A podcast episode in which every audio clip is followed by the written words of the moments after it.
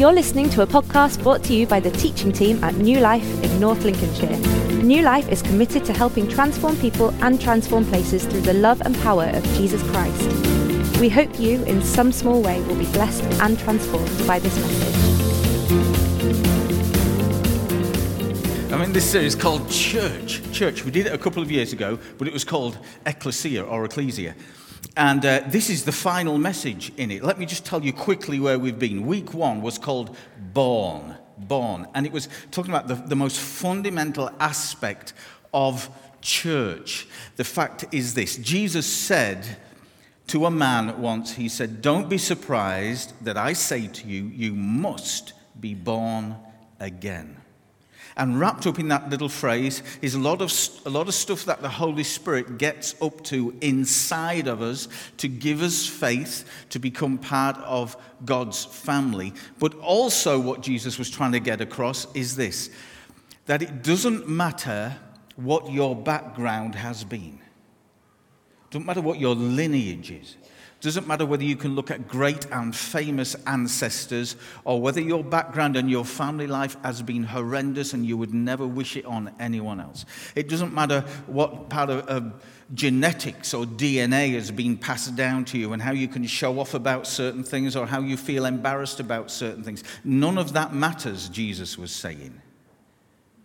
Because that's being born by water. That's he was alluding to when a woman's waters break. That, that's, that's what that means. You're following your, your natural bornness. I tell you, if you want to be part of God's family, have peace with God, have a relationship with God, you've got to be born again by the Spirit. And part of that means accepting what comes with being born. You accept a new adopted identity as a child of God.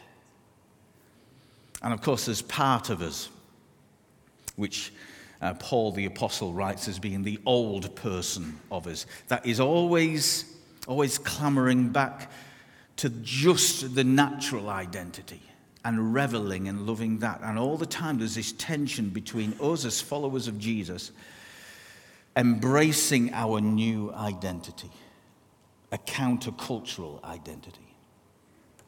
That was week one. Week two, we looked at gather, which once we then are born again, we come into this fact that this you are born into a new family. And you, you can't do anything about it. I mean, if you are born again, you accept Jesus Christ as your Lord, and you begin following him, you cannot do anything about the fact that you have a huge family now with lots of people in it that you might not even like, that you wouldn't have chosen as brothers or sisters, but nevertheless, they are your family. And so much of the New Testament is grappling with that kind of thing. It's trying to help us deal with that. So, we, we talked about that our faith journey is very much a together thing. It's surprising how little the words I me, and mine appear in Scripture. But us and we and ours and together are paramount. And so to be a solo Christian is a dangerous thing. If in fact you can even last being one. Because as I understand it, we are the body of Christ and not me. And if I try and do faith or life in Jesus alone, I may just be like a little toe trying to crawl along the floor on my own little journey when I need the rest of the body. You get that?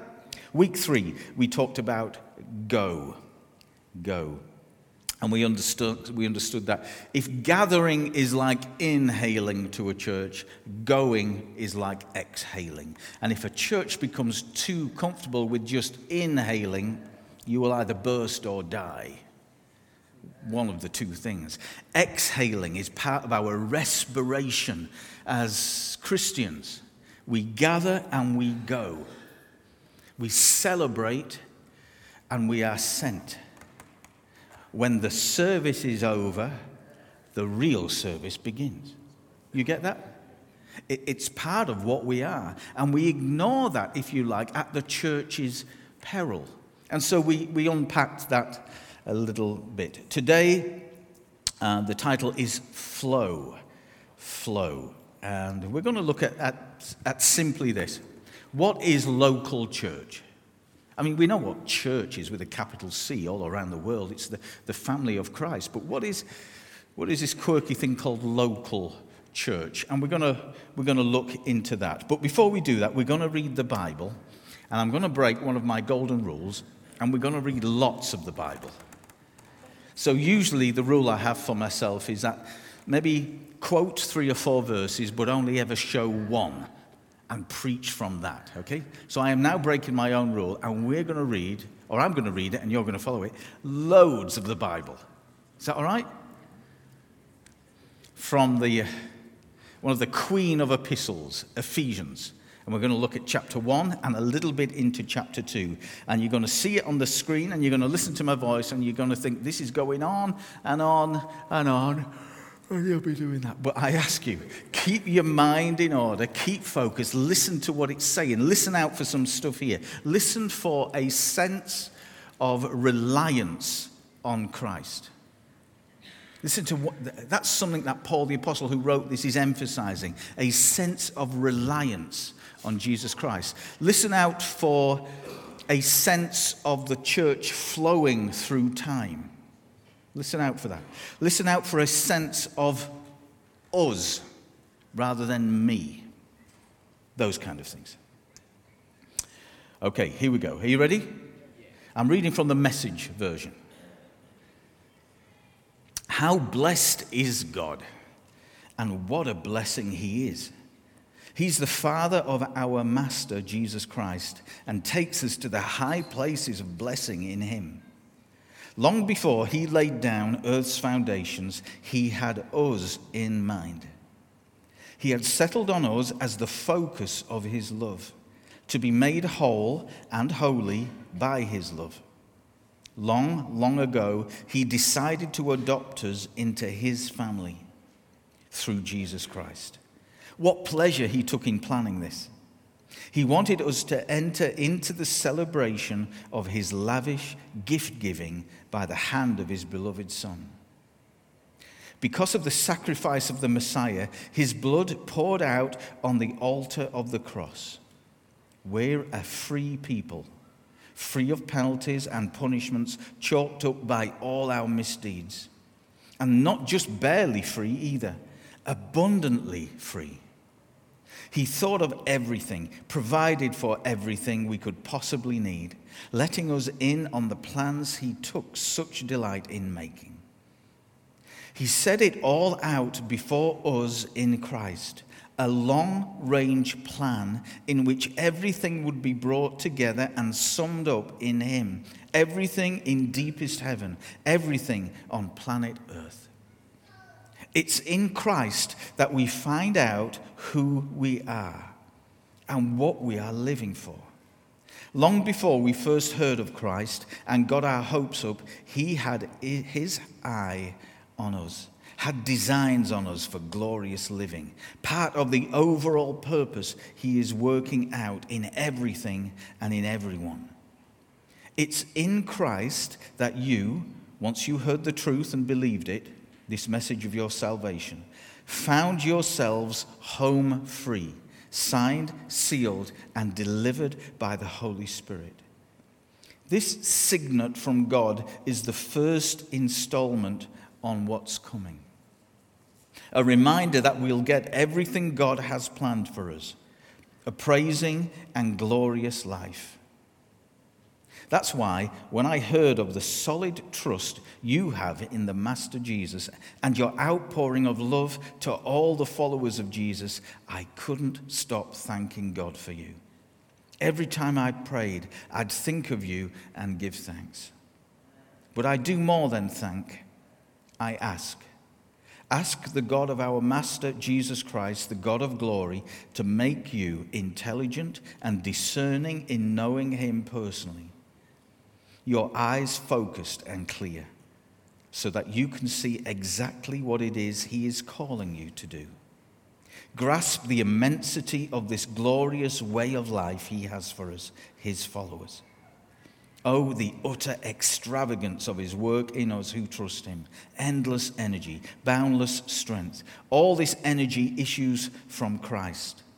God raised Him from death and set Him on a throne in deep heaven, in charge of running the universe everything from galaxies to governments, no name and no power exempt from his rule. And not just for the time being, but forever. He is in charge of it all, has the final word on everything. At the center of all this, Christ rules the church. The church, you see, is not peripheral to the world, the world is peripheral to the church. The church is Christ's body in which he speaks and acts, by which he fills everything with his presence. It wasn't so long ago that you were mired in that old stagnant life of sin. You let the world, which doesn't know the first thing about living, tell you how to live. You filled your lungs with polluted unbelief and then exhaled disobedience. We all did it all of us doing what we felt like doing when we felt like doing it. All of us in the same boat. It's a wonder God didn't lose his temper and do away with the whole lot of us. Instead, immense in mercy and with an incredible love, he embraced us. He took our sin dead lives and made us alive in Christ. He did all this on his own with no help from us. Then he picked us up and set us down in highest heaven in company with Jesus, our Messiah. Now God has us where he wants us. With all the time in this world and the next to shower grace and kindness upon us in Christ Jesus. Saving is all his idea and all his work. All we do is trust him enough to let him do it. It's God's gift from start to finish. We don't play the major role. If we did, we'd probably go around bragging that we'd done the whole thing. No, we neither make nor save ourselves. God does both the making and saving. He creates each of us by Christ Jesus to join him in the work he does, the good work he has gotten ready for us to do. Work we had better be doing. Let's just close our eyes and pray, moment.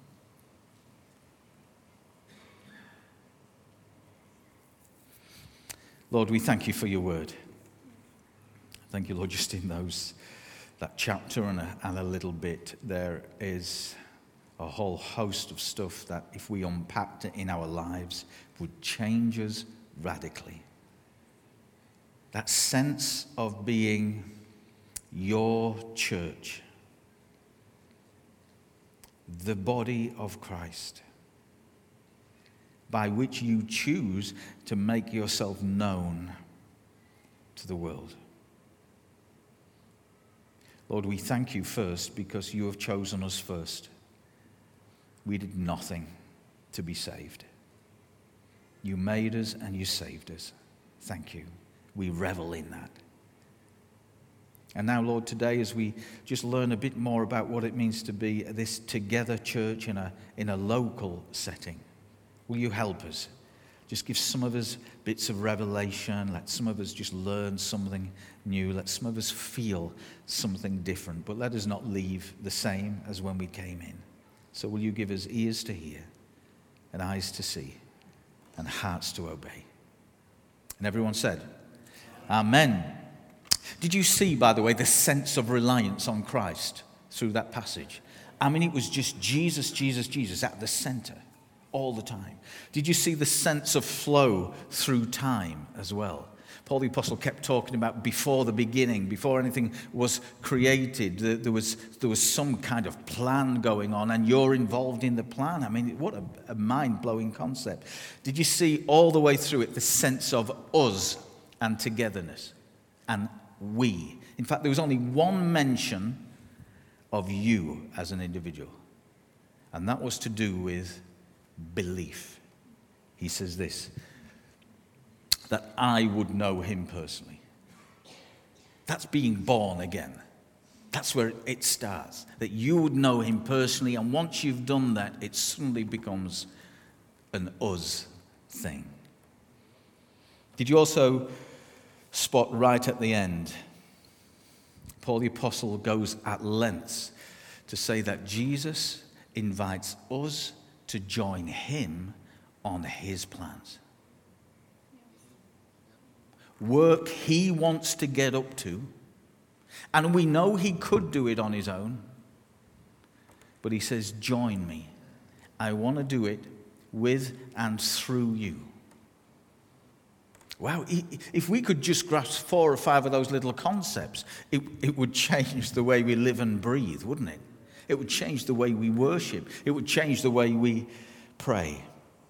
And it's all in there, and that's a wonderful epistle to read if you have, uh, if you have time on your hands and you just want to leave a Bible reading feeling inspired or with a sense of awe or, wow, there's so much more to this, then the Epistle of the Ephesians is one of those that you can read.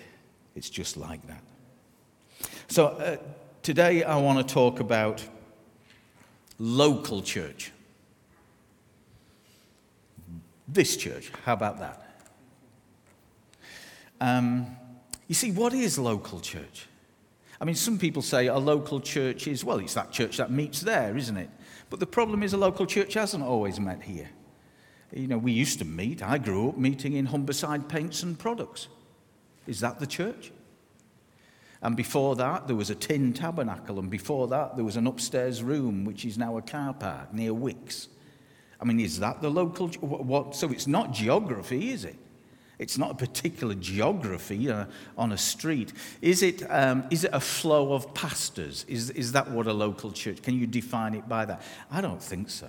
Some pastors are, you know, get chewed up and spat out in two years. I mean, it's not that kind of thing. Is it that you can trace certain families through a church? Well, most local churches, you can do that kind of thing. You can find two or three families that have been there right from the beginning. But the thing is, if you define the church by that, it suddenly becomes the mafia, right? and you end up with a godfather or something, you know, that really is the power behind the throne and stuff. And that's a dangerous place to be. So, what is, what is a local church? It's, it's an odd thing. And I just want to try and have a go at explaining it. Because I really wrestled with this many years ago during my, my sabbatical. I, I, I really I wanted to grasp it so I knew how to outwork this kind of stuff that we'd just read in Ephesians. So I've asked uh, Jake to bring me a blackboard, a good old fashioned blackboard. Anyone like squeaky chalk? Just John. Just John. I will try and not squeak the chalk, but if I do, please forgive me. All right. Um, so let me let me have a go here.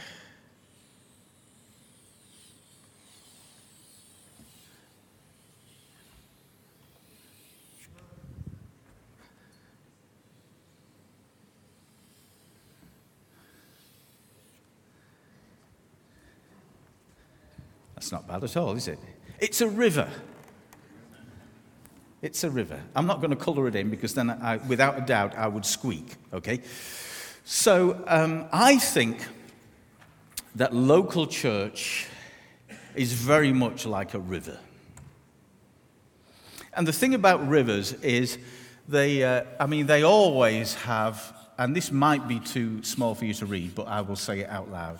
They always have a source. A source. Not S A U C E, a source. Now, that source could be a spring, right? The River Trent, huge river, starts from a spring somewhere near Biddulph, right? Just a, a little spring in the ground. And by the time it gets to us, it's huge, right? So a river always has a, has a source, and that source could be a spring, it could be an overflow from another river that's just taken a detour. It, a, a, a river's source could be that it's a tributary from another river. Do you get that? It, it could be so many different things. Uh, our source um, was an overflow from another river. So, a Pentecostal church in Doncaster looked around on a map and thought there's nothing, there's nothing really lively and charismatic going on in Scunthorpe. Let's invite this healing evangelist to come along called George Jeffreys. He's got a big tent. There's nothing he likes better than to set up crusades and preach. And, and, and that was a catalyst for the start of this church about 1934, 1935. Henderson Avenue Roundabout. Anyone know it? One of the quirkiest roundabouts in the world. You can go either way round it, can't you? It's great. You love scaring visitors to the town. It's by turning right. It's great. Did you know there's a place in America called Scunthorpe Circle? Yeah, there is, in a little, little town in the southern states of America. Someone has obviously left Scunthorpe and gone over there and uh, become quite famous in a location, and they've named this area Scunthorpe Circle. I love it. Anyway, there we go. So, so our source was an overflow from a Pentecostal church in Doncaster. So every river has a source, and that's worthwhile thinking about because the source of a river has something to say about the identity of the river. Right? There are some things from the source which still remain in the river. Now, that would be interesting to open up and talk about, wouldn't it? That we were birthed from an evangelistic healing campaign. Okay, let's just note that. Let's move on. So, every river has a source. Every river has a, a path too. And we can tell that. I mean, this, this is generally the kind of thing that rivers do. When they are, are small and narrow, they have a, a weaving path, and then they usually become a bit straighter and a bit wider. A path can be complicated. You get that? This church has had a complicated history path, uh, river paths can be complicated, they can be uh, fast flowing, they can be slow flowing, they can be rough water, they can be s- smooth water. Anyone been in this church long enough to know a bit of everything about that? Yeah, rough water, smooth water. Fast flowing, it just seems like everything's going great. Slow flowing, where it just seems like stuff's not happening whatever stuff is, right? So here's this local church, any local church, but I know we're all thinking about this one. It has a source and then it has a path, and we know that some of these paths look awkward. And they can be awkward, the path of a church. In fact, one of the great things about the New Testament is you can read about all the churches that were written to. And the letter we just read was written to a local church that met in a city called Ephesus. And you can read about the paths of some local churches and what the apostles are writing to them. And they're dealing with stuff. Sometimes they will write to churches that are in a nice, smooth, fast flowing period. And the apostles are all plaudits. Well done, well done. This is great. Oh, every day I thank God for you. You're amazing. Thanks for sending us the money. That's amazing. And then this other church they'll write and go, You bunch of numpties. What are you doing? You got the gift of tongues, and now all you do is babble in tongues all the time. You can't even speak your own language. You're, nah, nah, you're what? And they write and they say stuff like this. Read the beginning of the book of Revelation, seven churches. I mean, there, right? And John, the apostle who writes to them, he gives them a hard time.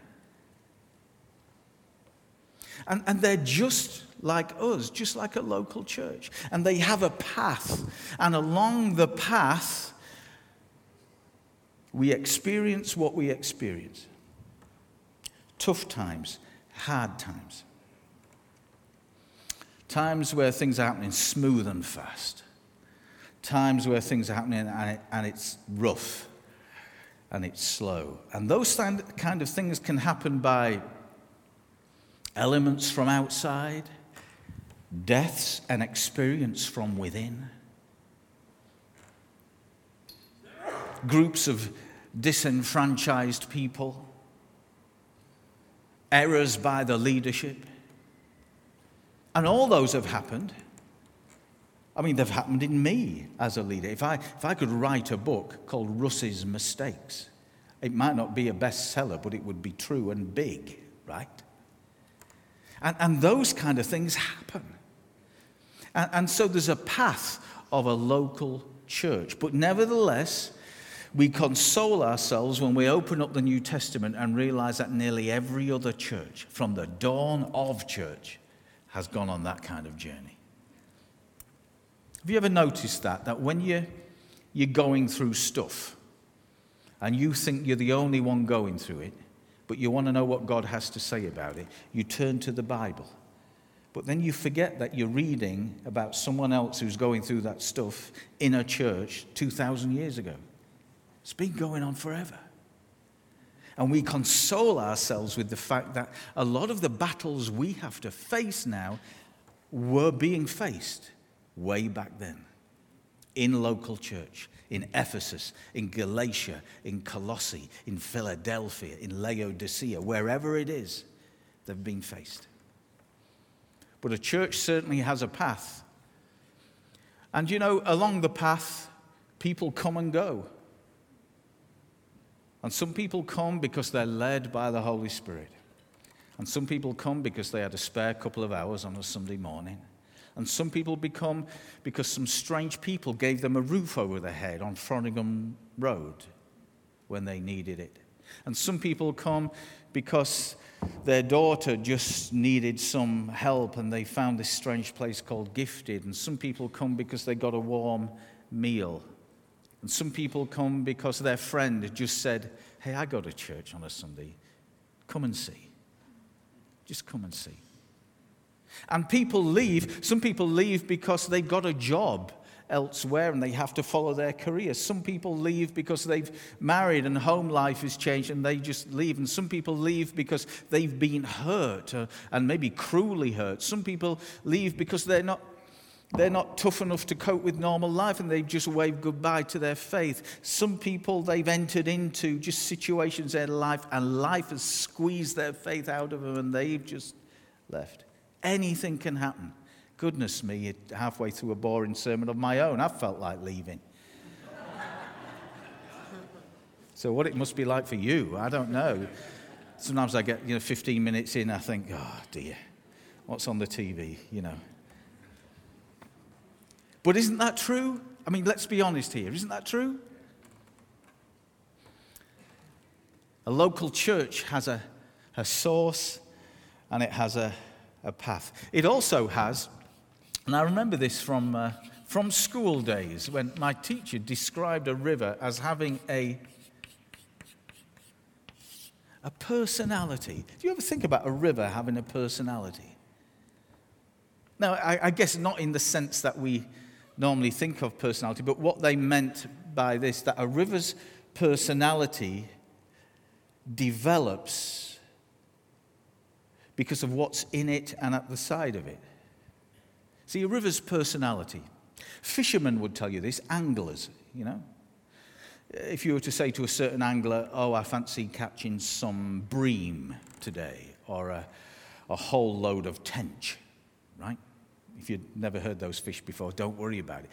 But, uh, and you say, I, I think I'm going to go on the River Ancholme, a proper fisherman might go, No, don't go there. No, they don't like that river. Those kind of fish, you won't find them in that river. But fish go in every river? No, they don't. No, because rivers have personalities, right? By personalities, I mean this. There's stuff that stays in the river from its source. There's stuff that is in the river picked up from the sediment of the geography that it goes through. Yes? So, as the River Trent flows from Biddulph and it goes to a real clayey area of the country, what do you think is still in the river now? Some clay. As it goes through an area which is really chalky, what do you think might remain in the river now? A bit of chalk. And these all go together to define a river's personality. The sediment that it picks up along the way. It can pick up a lot of things, a river. It can even pick up toxic spills, by the way. And so can church. And sometimes they take years to get rid of. Sometimes it, it can take a, a river 50 miles for a toxic spill to dissipate so much that it doesn't matter anymore. And sometimes it can take a church 10 years to deal with a toxic spill. That would be another series, wouldn't it? Anyway, but they all go to make up a river's personality. But have you ever thought about this? And you'll know this from school. What does a river do beside collect sediment? It also deposits sediment, it, it leaves stuff as it goes through its journey. As the path continues, it leaves stuff. Its personality is developing, sometimes by picking up things, and sometimes by leaving things along the way. And its personality is defined by its source, by its path, by what it picks, picks up, by what it leaves. Be an interesting exercise, wouldn't it? I don't know whether we would do it. Maybe we'll do it with friends and partners one day. For you to take a piece of paper and head it up the personality of new life and write a few key words down. What do you think is the personality of this local church? You see, there could be someone new who writes down five words for the personality. And then you take that piece of paper and you give it to someone who's been in this church 50 years, and they could tell you why we have that personality. See, we're like that because 15 years ago we made this decision. The demographics of this church are like they are because 20 years ago we made this decision. Can you understand this? Developing of a personality just like a river. If you were to see the River Trent there, you could step across it like this. That's what it is. But you could also drink from it.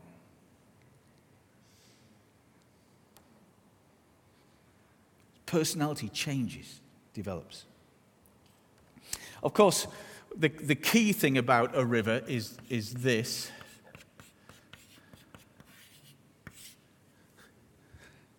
That it is full of water, right?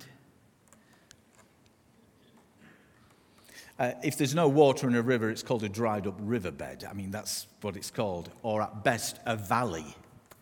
I mean, who wants to be a valley, right? And who wants to be defined as a dried up riverbed? The key thing about a river is it's full of water. And, and let's get this clear we are not the water, Jesus is the water.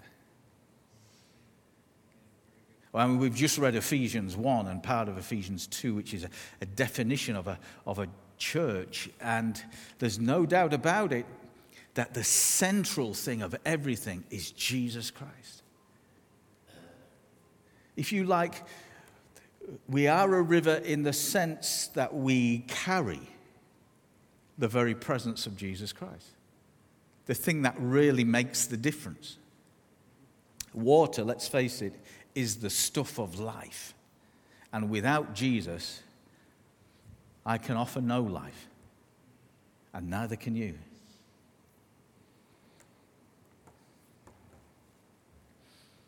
Source path, personality, the crucialness of water. And of course, um, every river has an end, right? Some rivers end in other rivers, but ultimately those rivers end where? The sea. Do you know the Bible has a lot to say about the word sea? We won't open that up. But it's a glorious end. Aren't you looking forward to the day when we're just one ocean you know, it's not going to be next month, right? But where all Jesus followers seem to forget that they are Methodist, Baptist, Pentecostal, Church of England, Episcopalian, Catholic, whatever. and we're just the sea. There's a phrase in the Bible called the glassy sea. It's talking about a host of people. And, and, and I love reading those phrases because it, because it's us, right? It's us. For now, the local church is the hope of the world. It, it talks about the, the, what we've just read, talks about the church being the, the center of society and other things being the peripheral if, if we think about it right. But there will come a day when all rivers will end in the ocean, and that ocean we will see brothers and sisters and family that we've never seen before, and we'll realize, we'll look at them and we'll realize they all have the DNA of Christ, and there we are. One day, we meet the sea. The Bible says it like this Behold, he who sits on the throne says, I will make all things new. And everything changes. I look forward to that day. No more sickness, no more weeping, no more sorrow, no more denominations, no more fancy named churches trying to outdo that church because they've got a fancier name. It's going to be amazing, isn't it? But that's not now. That's yet to come. But we end here in a sea. So there we are. There's the journey of local church. Welcome. Some of you have seen the tough times and the hard times. Some of you have been away and come back. Some of you have seen people and you've waved them off and they've said they're going to continue their faith journey somewhere else and they've just not continued their faith journey. And, and we see it happen. And any river, I guess, and you've seen it yourself, they, uh, they have little things that can happen that can come off. And God forbid, but some rivers, they're dammed. That wouldn't be good. That does, does have two meanings. May we not do that. But may we remember that as long as we carry the life of Christ, this church may always have a journey that is rough and smooth and fast and slow. But Jesus has ordained it. And we are part of it. And we're heading towards a sea. Now, are you ready for the main bit of the talk? You see, local church is like a river, but let's face it, it's not just a river through geography, it's a river through time. 1935 ish. And if I could tell you this date, I would be a millionaire. but when one day everything is going to change, right? But here's the important thing right now, today, we're there. Let's say. And for me, th- this is the thing that changed my outlook on church ministry.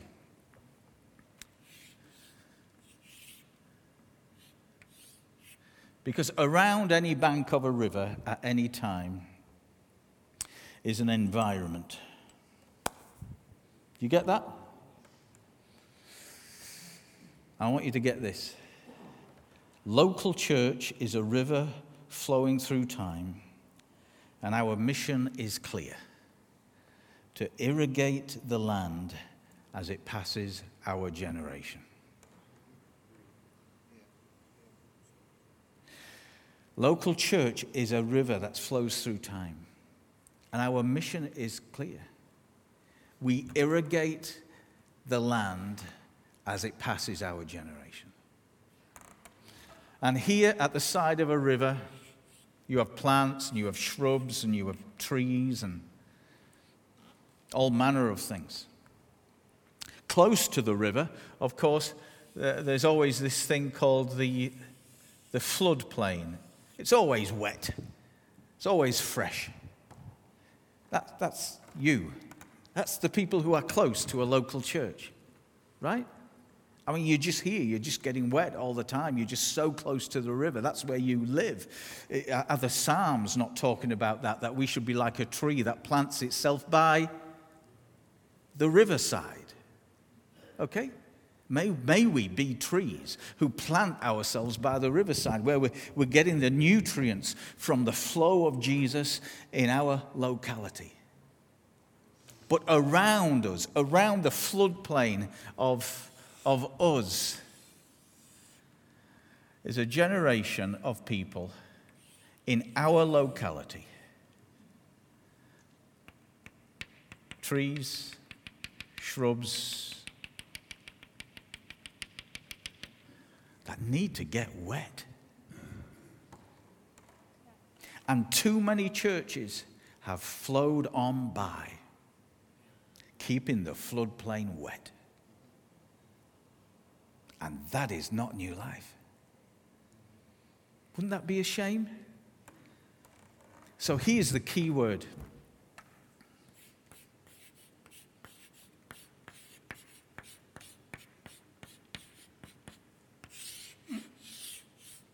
irrigate. Do you know how to get things wet when they are further away from a river? You irrigate, you make channels so that things that are further away can get wet. Well, we're in a generation now, we're in this locality, and we have people all around us with, I don't know, so many different needs. We have some people around us who don't think they have a need at all, but you just know them, right? Life is going well for them, and, um, but if you were to, to look whether they have any of the life of Jesus, and a, a solid trust in an eternity with Him, you would see they're dry and they need water. Other people have needs that are clear. We've been having them sleep at the, the, the church here for the last few weeks, sometimes up to 22 of them, and you can just see all over them that they have needs. Those kind of things are very clear, but other people's needs aren't clear, and they're, they're dry. They're, they're in this area, they're not in the flood plain. So, what is local church's job? It's to join Jesus, join Jesus in his mission, saying, The king is here. The king is here. And if Jesus is in charge, everything can change. You needn't be a poor, hopeless person. You can be a hopeful person. We can't promise you you'll be a millionaire. You may stay poor, but we can give you hope. Don't you hate it when the church, church offers people wealth in a secular sense? Don't, you know, if you hear preachers saying when you become a Christian you become wealthy financially, just turn them off. Turn them off, okay? Nonsense. That's not promised. Jesus doesn't say to the people in southern Somalia, Follow me and you'll become the wealthiest person in the village. He says, Follow me and I'll give you life. Life to the full, forever. What a gift. And here we are in, in North Lincolnshire, in our generation. And uh, most of the people here in this room are in the floodplain. You're committed to Jesus Christ, doing life with Him. You're, you're getting wet. You're splashing each other. You love the gathering. You love your small groups. You love your, your singing. You listen to your praise tapes. You pray to Him. We, we do all that kind of thing. And all around us in our generation, in this locality, are people who need to get wet. And now and again, a church does clever things and, and it digs a really deep channel. Uh, 12 years ago, and we call it the Lighthouse. And then there's another one here about eight, seven, eight years ago, and we call it Gifted. And then going on here, there are a few other channels, you know, your open house and your schools ministry and all these kind of things. But our job is to get the life of Jesus Christ to as many people in our generation before the river flows to the next one. I don't know, let's say in 40 years' time, someone standing here talking to the church. And part of what they think about is how the previous generation of the church just didn't do enough. They just wanted to let it flow on by and let the floodplain get wet. We don't want that, do we? Do we want that? So we need to irrigate. And part of it is, yes, that you set up big things, but do you know what most of it is? Most of it is, is what it says in my favorite psalm that where people like you and me, wherever we pilgrimage, we make dry places a place of springs. It says this as you pass through the valley of Baca, it simply means dryness. As you pass through a dry place, God's people make it a place of springs. Wow. And if enough people do it, then the psalm says this and then the autumn rains will come and cover it with pools. Would that be great? Appleby, Messingham, Scotter, Winterton, Brigg, uh, Haxey, Epworth. Epworth, what a history Epworth's got. That, that place should be wet. People should be drowning in Jesus in Epworth. John Wesley was born there. And So, with all the clever things and the formal things that churches can do, like our projects, do you know where most of the wetness will come from? Just from us. Just, just walking and leaving springs with a hope in our heart that God will cover it with pools. We irrigate, we don't flow on by. We dig channels, we make pipes. And when, when time's really tough, we still don't forget to irrigate. We get the buckets out and we keep running to the river and we'll, pull, we'll fill it with a bit of Jesus and we'll run somewhere and we're just going to splash someone because they need Jesus.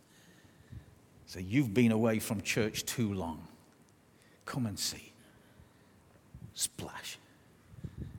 Get the water pistols out. Have a bit of Jesus. I jest, but you get the idea. That's, it is so easy for a local church to enjoy the presence of Christ and all that brings, to enjoy being flooded and being soaked,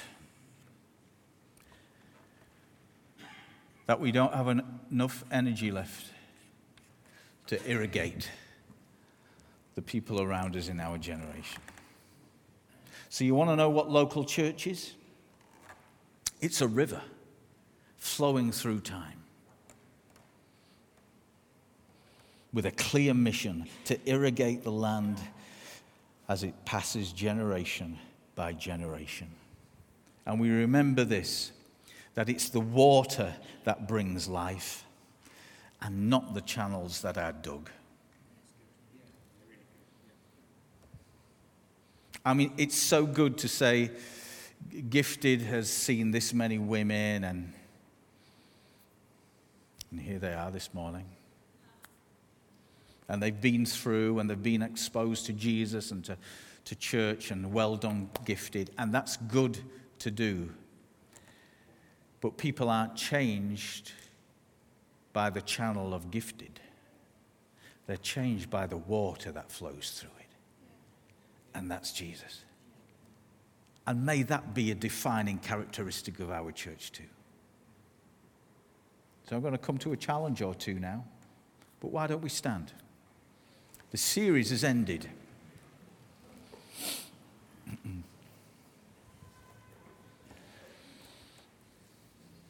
you close your eyes where you are. We've learned this that a follower of Jesus is born again. And I urge you, I urge you every day, try and win that battle where you accept your new adopted identity in Jesus.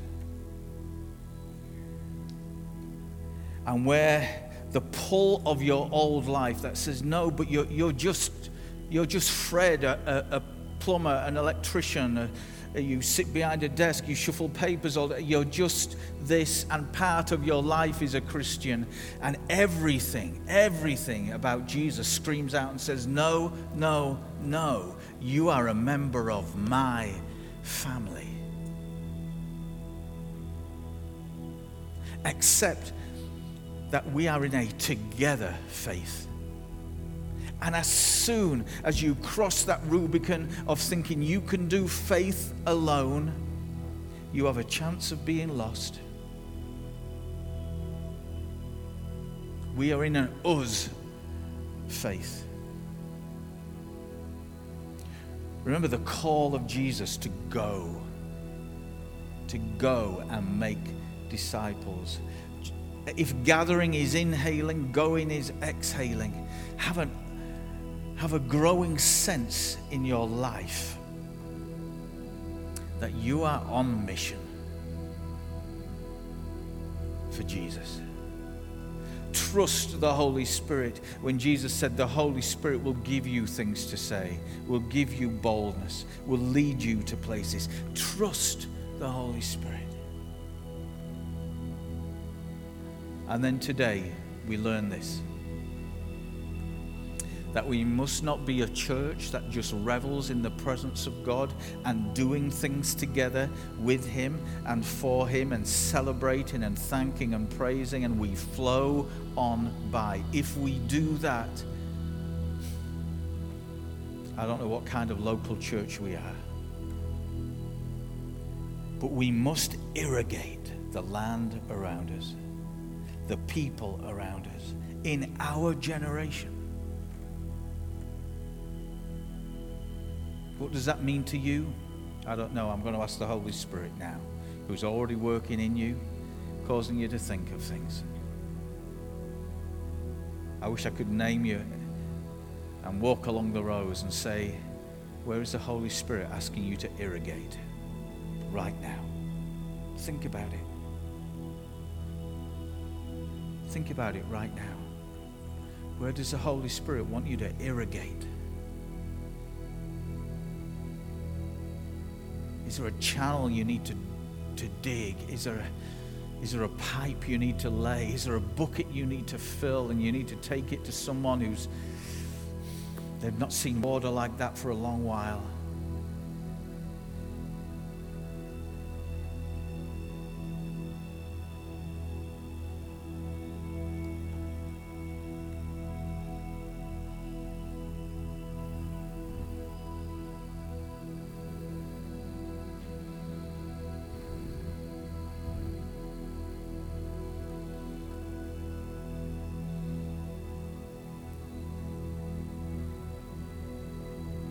Joy it is to walk alongside a river in, in lush vegetation with trees growing strong and plants all around you and, and the wildlife thriving because the land is just is irrigated.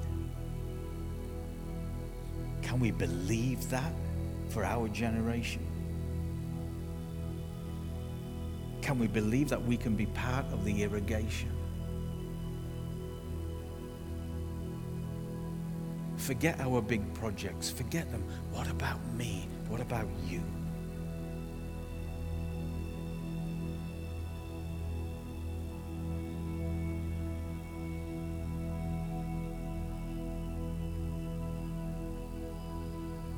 Holy Spirit, thank you for being here, carrying the presence of Jesus Christ.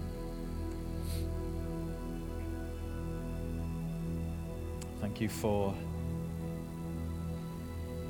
just the sense that people are having right now of identity and call. Let it become clearer and clearer to them, even in this moment, that they can join with you on your mission, saying the kingdom of God is near, the kingdom of God is here. Can you taste Him? Can you feel Him? Give people revelation right now that they are water carriers of the true source of life.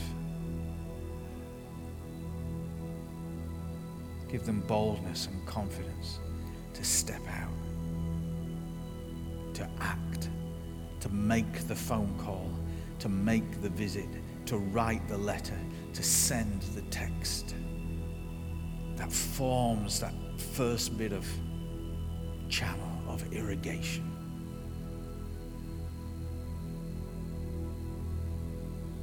But let us all the time, Lord, revel in you, the water of life.